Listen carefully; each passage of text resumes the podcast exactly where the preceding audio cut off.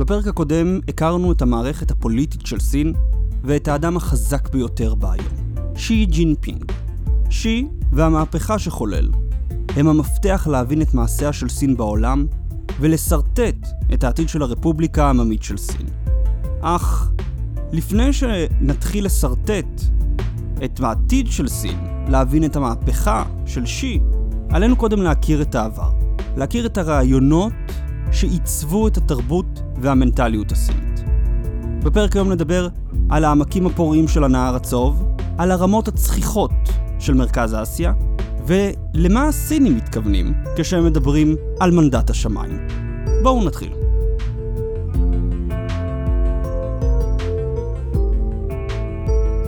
כל דיון בסין נפתח בדרך כלל בלדבר על מה סין עושה בעולם עכשיו. כולם מדברים על הנמלים שסין מקימה בעולם, על השאיפות האימפריאליות של סין, על איך סין עומדת לכבוש את העולם. כמו שכבר ודאי הבנתם, אני חושב שהתיאור הזה של סין הוא שטחי. הוא שטחי מפני שכאשר אנחנו מדברים על מה סין עושה עכשיו, מבלי להבין מה סין עשתה פעם, מבלי להבין את ההיסטוריה והרקע של סין, אנחנו מדברים על סין מנקודת המבט שלנו, ולא מנקודת המבט הסינית. למה אני מתכוון? אנחנו מסתכלים על העולם מנקודת מבט מערבית פוסט-מודרנית. נקודת המבט שלנו לא חופפת לנקודת המבט הסינית. כשאנחנו מנסים להבין את העלייה של סין על במת העולם, אנחנו משווים את העלייה הזו לעלייתן של המעצמות הקולוניאליות של בריטניה, צרפת או גרמניה. אנחנו מדברים על אימפריאליזם ונאו-קולוניאליזם, רעיונות שאין להם מקבילים ברורים בחשיבה המדינית של סין, או בכלל בהיסטוריה הסינית. הפרק היום נועד להכיר לנו שלוש נקודות שחייבות להיות לנו בראש כשאנחנו מדברים על סין והעולם. נקודה ראשונה, הסינים תפסו ותופסים את העולם כאנחנו והם. אנחנו, הסינים, בני התרבות, המרכז של הסדר הקוסמולוגי. הם, הברברים, חסרי התרבות, האיום על אנחנו. הפרק נבין מאיפה נובעת התפיסה הזו, ומה המשמעות שלה למחשבה המדינית של סין. נקודה שנייה הוא מושג יסוד ביחסי שליט נשלט אצל הסינים, מנדט השמיים. מנדט השמיים אומר שזכותו של כל שליט לשלוט היא על בסיס המנדט שנותנים לו השמיים, שניתן לו, אותו מנדט, בזכות התנהגותו המוסרית ודאגתו לרווחת נתיניו. אם השליט אינו מתנהג בהתאם, אם הוא פוגע בנתיניו, יש להם את הזכות למרוד בו ולהפילו. הנקודה השלישית והאחרונה, הרעיון המסדר את העולם בתפיסה הסינית הוא כל שתחת השמיים. All under heaven תיין שיעה. כל שתחת השמיים הוא רעיון שמבקש לסדר את העולם באופן הרמוני, עם סין במרכז ומדינות העולם סביבה. היחסים בין המרכז והפריפריה הם יחסים של טיפוח והענקה הדדית. או לכל הפחות, הכרה של הפריפריה שהיא באמת הפריפריה ואת עולניותו של המרכז. אז שלוש נקודות. אנחנו והם, מנדט השמיים, וכל שתחת השמיים. שלוש נקודות שהן הפתיחה שלנו להבנתם של הסינים. ונתחיל בנקודה הראשונה, בהבנה של למה בכלל הסינים פיתחו תפיסה דיכוטומית של העולם.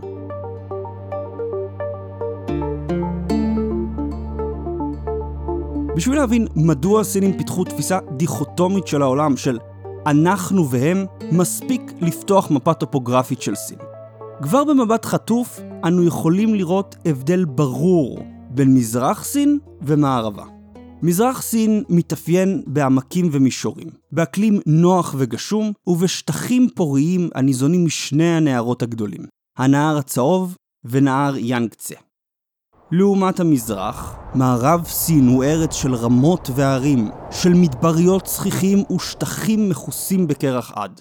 מערב סין הוא חלק מאזור הלב של אירואסיה, אזור הכולל את מרכז אסיה, סיביר והרמה האיראנית. כמו בכל מקום אחר בעולם, תנאי אקלים שונים עודדו את יצירתן של קבוצות אתניות שונות. בצפון מזרח סין, היכן שהאקלים יבש יותר ושימוש בחיטה נפוץ יותר מאורז, התגבשו השבטים שבני האן, היום הרוב האתני בסין, רואים בהם את אבותיהם. בדרום מזרח, הגשום יותר והלך, צמחו בני היואה, שבטים לא סינים, שנבלעו במרוצת השנים על ידי בני האן במהלך כיבושיהם. במערב הצחיח, לעומת זאת, ברמות של אירואסיה, צמחו העמים הכובשים של היבשת, הפרסים, הטורקמנים והמונגולים. למה הם צמחו דווקא שם? משום שהאקלים הצחיח של אזור הלב אינו מאפשר חקלאות וקיום ערים גדולות. בני אדם, לכן, התארגנו בו על בסיס שבטי משפחתי, וניהלו אורח חיים של נוודים, הנודדים ממקום למקום ביחד עם עדריהם. הצורך בהגנה על העדרים ורכושם מפני שבטים אחרים, המאבק על משאבים ואורך החיים הקשה, עודדו את השבטים של אזור הלב לפתח כישורי לחימה ולחפש את עושרם לא רק בעדרים, אלא גם בפשיטה על ערים וכפרים. מאזור הלב יצאו השבטים הנודדים לפשוט ולכבוש את המישורים והעמקים של אירואסיה. המונגולים את המישור הרוסי בצפון, הסהר הפורה במערב נכבש תחת הטורקמנים והפרסים, תת היבשת ההודית ראתה את הפרסים והמונגולים, והעמקים של סין במזרח חוו את חרון אפם של המונגולים. לעומת השבטים של מרכז אסיה, אותם שבטים נודדים, שבטים פושטים, שבטים נלחמים, בני הען פיתחו משלב מוקדם חקלאות והתארגנו בערי מדינה ואף במדינות ממש. הפיתוח התרבותי והטכנולוגי שלהם עלה על השבטים הנודדים, כמו גם עושרם החומרי. בני הען היו לכן, משחר ההיסטוריה, יעד לפשיטה של השבטים הנודדים. כי היה להם מזון, היה להם רכוש שהשבטים היו יכולים לקחת. ולכן גם בני הען תמיד נאלצו להתגונן, להדוף את האויבים ולהקים חומות וערי מבצר בשביל למנוע את המתקפה הבאה. המציאות הזו של מלחמה מתמדת נגד הנוודים הביאה את בני הען לאמץ נקודת מבט דיכוטומית של העולם, של אנחנו והם. אנחנו, בני הען, אנשי התרבות, החקלאים, אזרחי העיר. הם הברברים, הלא מתורבתים, השבטים הנודדים. אנחנו נלחמים בהם, וזה חשוב, אנחנו עליונים עליהם. בני האן היו מפותחים יותר טכנולוגית ותרבותית מהשבטים הנודדים של מרכז אסיה. לבני האן היה ברור שהם עליונים על הנוודים, שהם לא רק התרבות העליונה, הם התרבות היחידה. בראייה כזו, מה יש לבן התרבות לחפש אצל הברברים?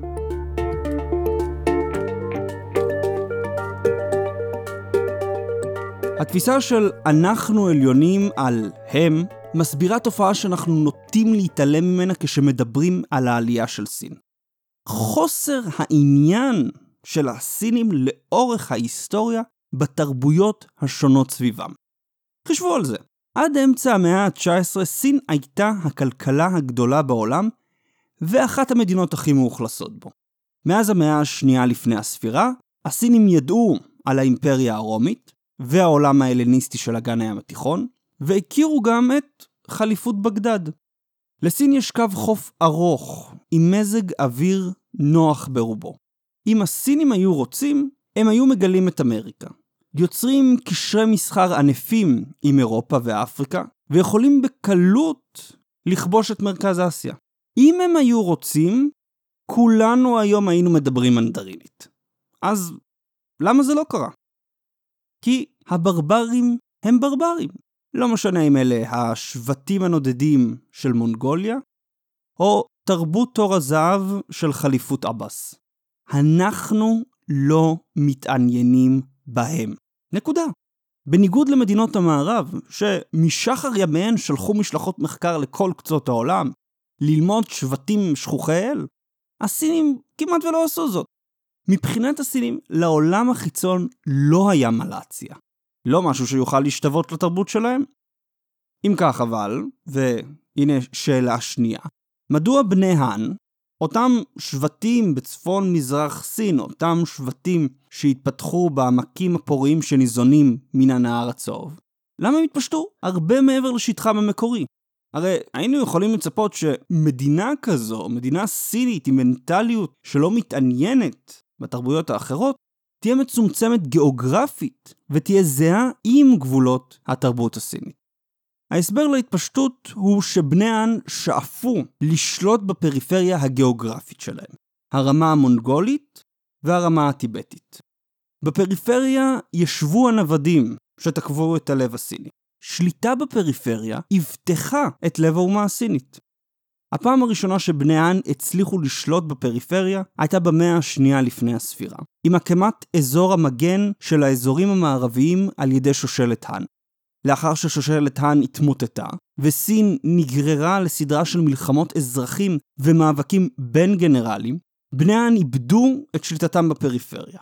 עברו כמעט 1,500 שנה עד שהם ישלטו שוב בפריפריה הגיאוגרפית שלהם, כששושלת צ'ינג תפתח בשלהי המאה ה-17 בסדרת מלחמות לכבוש את הפריפריה הזאת. לכבוש את טיבט, לכבוש את מונגוליה, לקחת נתח מתוך מרכז העשייה. האירוניה ששושלת צ'ינג הוקמה בכלל על ידי שבט ממנצ'וריה, אחד מאותם שבטים שבני אן ראו בהם ברברים. גם היום, ההנהגה של סין רואה בפריפריה שלה נכס אסטרטגי ראשון במעלה, ותנאי לביטחון של לב האומה הסינית, הנמצא במזרח המדינה. הסיבה ברורה, הגיאוגרפיה בחמשת אלפים השנים האחרונות לא השתנתה. גיאוגרפית, מזרח סין הוא עדיין בעיקר מישורים ועמקים, בעוד מערב המדינה הוא הרים ורמות. ליבה של סין נמצא במזרח, כי שם נמצאת רוב האוכלוסייה והתעשייה שלה. הגיוני כי שם נמצאת רוב הקרקע הפוריה שלה. אם סין תאבד שליטה על המחוזות המערביים שלה, על טיבט ושינג'יאנג, היא תאבד מחסום גיאוגרפי חשוב המגן על ליבה. בייג'ין נלחמת בכל סימן של בדלנות במחוזות האלו, מפני שהיא מפחדת לאבד את השליטה שלהם. מפני שהיא מפחדת לאבד את המחסומים הגיאוגרפיים שמגנים על הלב שלה.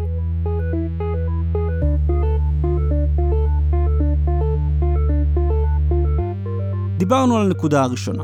הגיאוגרפיה של סין הפגישה שתי קבוצות שונות מאוד. בני האן החקלאים, העירוניים, מול השבטים הנודדים של אזור הלב. המפגש הטביע את חותמו בבני האן, ש... פיתחו ראייה דיכוטומית של העולם, של אנחנו מול הם, של בני התרבות מול הברברים. אנו פונים עכשיו להתבונן פנימה, בבני התרבות, ולהבין שתי נקודות חשובות בחשיבה המדינית שלהם. מנדט השמיים וכל שתחת השמיים. אנחנו נראה ששתי הנקודות הללו יעמיקו את ההבנה שלנו, את הדינמיקה של הפוליטיקה הסינית, ויהיו הבסיס עליו נוכל לנתח לעומק את המהפכה השלישית של שי ז'נפינג והדינמיקה שלה. אז מהו מנדט השמיים? מנדט השמיים הופיע בהגות הסינית כרעיון שנועד להסביר את זכותו של השליט לשלוט. השליט זוכה למנדט מן השמיים לשלוט על בסיס התנהגותו המוסרית ודאגתו לעם וצרכיו. משום שיש רק שמיים אחד. זה נשמע יותר טוב באנגלית, only one heaven, יש רק שליט אחד. כל עוד הוא נוהג במוסריות ובדאגה לעמו, השמיים ייתנו לו להמשיך לשלוט. מה קורה אבל אם השליט מתנהג באופן מושחת ופוגע בעם? הוא מפר את התנאים על בסיסם ניתן לו המנדט. העם רשאי במקרה כזה להסיר את השליט המושחת ולהביא שליט חדש שזכה במנדט השמיים במקום השליט הישן. עכשיו אבל עולה השאלה החדשה. איך נדע מיהו השליט החדש שזכה במנדט השמיים? כן, אנחנו יודעים שהשליט הישן לא מתנהג בסדר, אבל למי השמיים הביאו את המנדט? כאן הרעיון הזה הופך טיפה מעגלי מבחינת הלוגיקה שלו. אנחנו נדע שהשליט החדש זכה למנדט השמיים אם הוא יצליח להפוך לשליט החדש. הבנתם? אם השליט החדש הצליח להפוך לשליט החדש, סימן שהשמיים בעדו. אם הוא לא הצליח, הרי שהשמיים לא בעדו. בנוסף, אם המרד לא מצליח, הרי שהשליט הישן עדיין לא איבד את מנדט השמיים. כלומר, יכול להיות שהוא מושחת, אולי הוא רע, אבל השמיים עדיין איתו. אתם יכולים לראות בעצם שמנדט השמיים הוא רעיון שבא בדיעבד להכשיר את ההשתלטות בכוח על כס השלטון. הוא בתכלס אומר שמי ששולט מגיע לו לשלוט עד שהוא לא שולט. יש אבל גם צד מתקדם להפליא ברעיון הטיפה ציני הזה. מנדט השמיים דורש שהשליט ידאג לאוכלוסייה. אם הוא לא ידאג לה, אם האוכלוסייה תרעב, מנדט השמיים מכשיר את הדחתו והחלפתו בשליט אחר. בניגוד למלכי אירופה, שטענו שזכותם לשלטון היא מאלוקים בלבד, ורק לו לא הם מחויבים, אם בכלל, הקיסרים הסינים טענו לזכותם לשלטון לפי מעשיהם, לא לפי הוריהם. מנדט השמיים הוא הגרסה הסינית של החוזה החברתי שלנו כאן במערב. אם השליט יפר את החוזה, הוא מסתכן בהדחתו. גם היום, לרעיון של מנדט השמיים יש עדים בפוליטיקה הסינית. על אף שהמדינה הסינית נשלטת על ידי מפלגה אחת, אותה מפלגה דואגת לעם. לראייתה זיהום אוויר, שחיתות, מיתון כלכלי, הם כולם איומים על הלגיטימיות של המפלגה, מפני שהם פוגעים ברווחת העם הסיני. עוד נראה שכחלק מהמהפכה השלישית של שי ז'נפינג, הוא הכריז מלחמת חורמה נגד האיומים האלו. איומים שבראייתו עלולים להביא את העם להתנער משלטון המפלגה.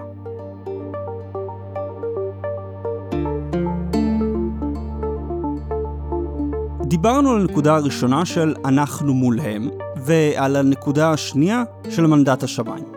נותרה עוד נקודה אחרונה, נקודה שתעזור לנו להבין את יחסי החוץ של סין ואת התוכניות שלה לעולם. כל שתחת השמיים. כל שתחת השמיים הוא רעיון עתיק כמעט כמו הציוויליזציה הסינית עצמה. הוא התפתח והשתנה במרוצת השנים, אך בתמציתו הוא מתאר עולם שמסודר בצורה היררכית, עם השמיים מעל והעולם מסודר תחתיהם בס... בסדרה של מעגלים. במרכז כל המעגלים נמצא הקיסר, ששולט בזכות מנדט השמיים. הוא אף קרוי בסינית בן השמיים. סביב הקיסר נמצאת מערכת השלטון הקיסרי, מערכת של פקידים שמנהלים את האימפריה בשם הקיסר. מסביב לאימפריה נמצאות המדינות שהכירו בעליונותה ומעלות למנחה. הם הפריפריה של האימפריה השמימית. ומסביב לכל אלו נמצאים הברברים, שנאבקים בסדר הקיסרי. במערכת הזו של כל שתחת השמיים, המדינה המרכזית, האימפריה, אינה שולטת במדינות הפריפריה, צבאית או פוליטית. מטרתה להבטיח את ההרמוניה של העולם. הרמוניה שמושגת ברגע בו המדינות השונות מסודרות במבנה של פריפריה ומרכז. במצב האידיאלי, המדינה המרכזית עוזרת למדינות הפריפריה להשיג את מטרותיהן, בו בזמן שהיא משיגה את מטרותיה. יש כאן מצב של יחסי גומלין, בהם שני הצדדים מחפשים להגיע למצב של ווין ווין, מבלי שצד אחד יראה עצמו מחויב להצלחת הצד השני. ודאי לא המרכז, האימפריה, לפריפריה שלה. דוגמה למערכת כזו היא מערכת יחסי החוץ של שושלת צ'ינג, בין המאות ה-17 וה-19. סין בתקופה ההיא עמדה כמרכז של מזרח אסיה, עם המדינות והממלכות השונות של האזור מעלות לה מנחה ומכירות בה כמרכז. הן הכירו בעליונות של סין, וזו בתמורה דאגה לשלום ביניהם ואפשרה להן לסחור עימה. היא גם לעיתים מביאה להן מנחות, מתנות, ברצון להעשיר ולקרב אותן אליה. הרעיון של מערכת כל שתחת השמיים הוא תוצאה ישירה של הדיכוטומיה הסינית של אנחנו והם. כמובן שאנחנו במרכז העולם, בראש ההיררכיה. הם שנמצאים סביבנו זוכים ברוב טובנו ליהנות מן התרבות והשפע שלנו. זו מערכת שהיא בו בזמן אליטיסטית ומכילה. בה האחר מוכל במערכת וזוכה להכרה כאחר, בתנאי שהוא מכיר בי כעליון. היום, כשבייג'ין שבה וחוזרת להיות מרכז העולם הכלכלי, הרעיון של כל שתחת השמיים שב לדיון האינטלקטואלי בסין. בשנת 2005 פרסם הפילוסוף הסיני ז'או טיניאנג את הספר מערכת כל שתחת השמיים, מבוא לפילוסופיה של מוסד עולמי. בספר ז'או טוען שהמערכת היא מודל טוב יותר ליחסים בינלאומיים מהמודל המערבי של מדינות לאום. זאת מפני שהמערכת שלו כוללת אלמנט מעל למדינות הלאום. העולם עצמו. במערכת שז'או מציע, מוסד עולמי יהווה את המרכז של המערכת הבינלאומית, והוא יהיה מרכז אליו יצטרכו להיענות כל מדינות העולם השונות.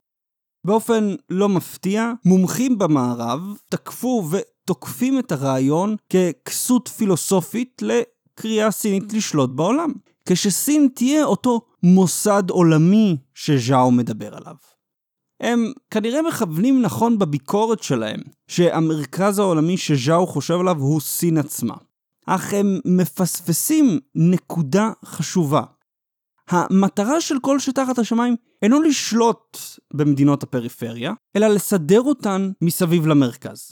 הרעיון שונה מהתפיסה שלנו של אימפריה או מנהיגה עולמית. סין כמעצמת על תהיה שונה מאוד מארצות הברית.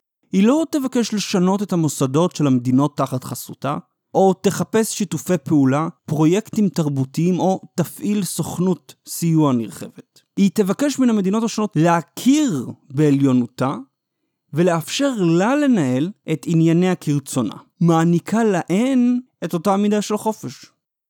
בעולם כזה הסינים לא יפלשו למדינות משום חשש לנשק כימי, או ינסו לתמוך במהפכות דמוקרטיות. אנו נראה שעם כל ההכרזות של בייג'ין על הנהגת העולם, כשמגיע הרגע להירתם למאמץ עולמי שלא נוגע לה לכיס, בייג'ין נעלמת. היא רוצה את הכוח של הנהגה עולמית, אך היא לא רוצה את האחריות שנלווית לה. היא רוצה עולם שכולו תחת השמיים, אבל עולם שבו היא לא מחויבת אליו, בעוד שהוא מכיר בעליונותה שלה.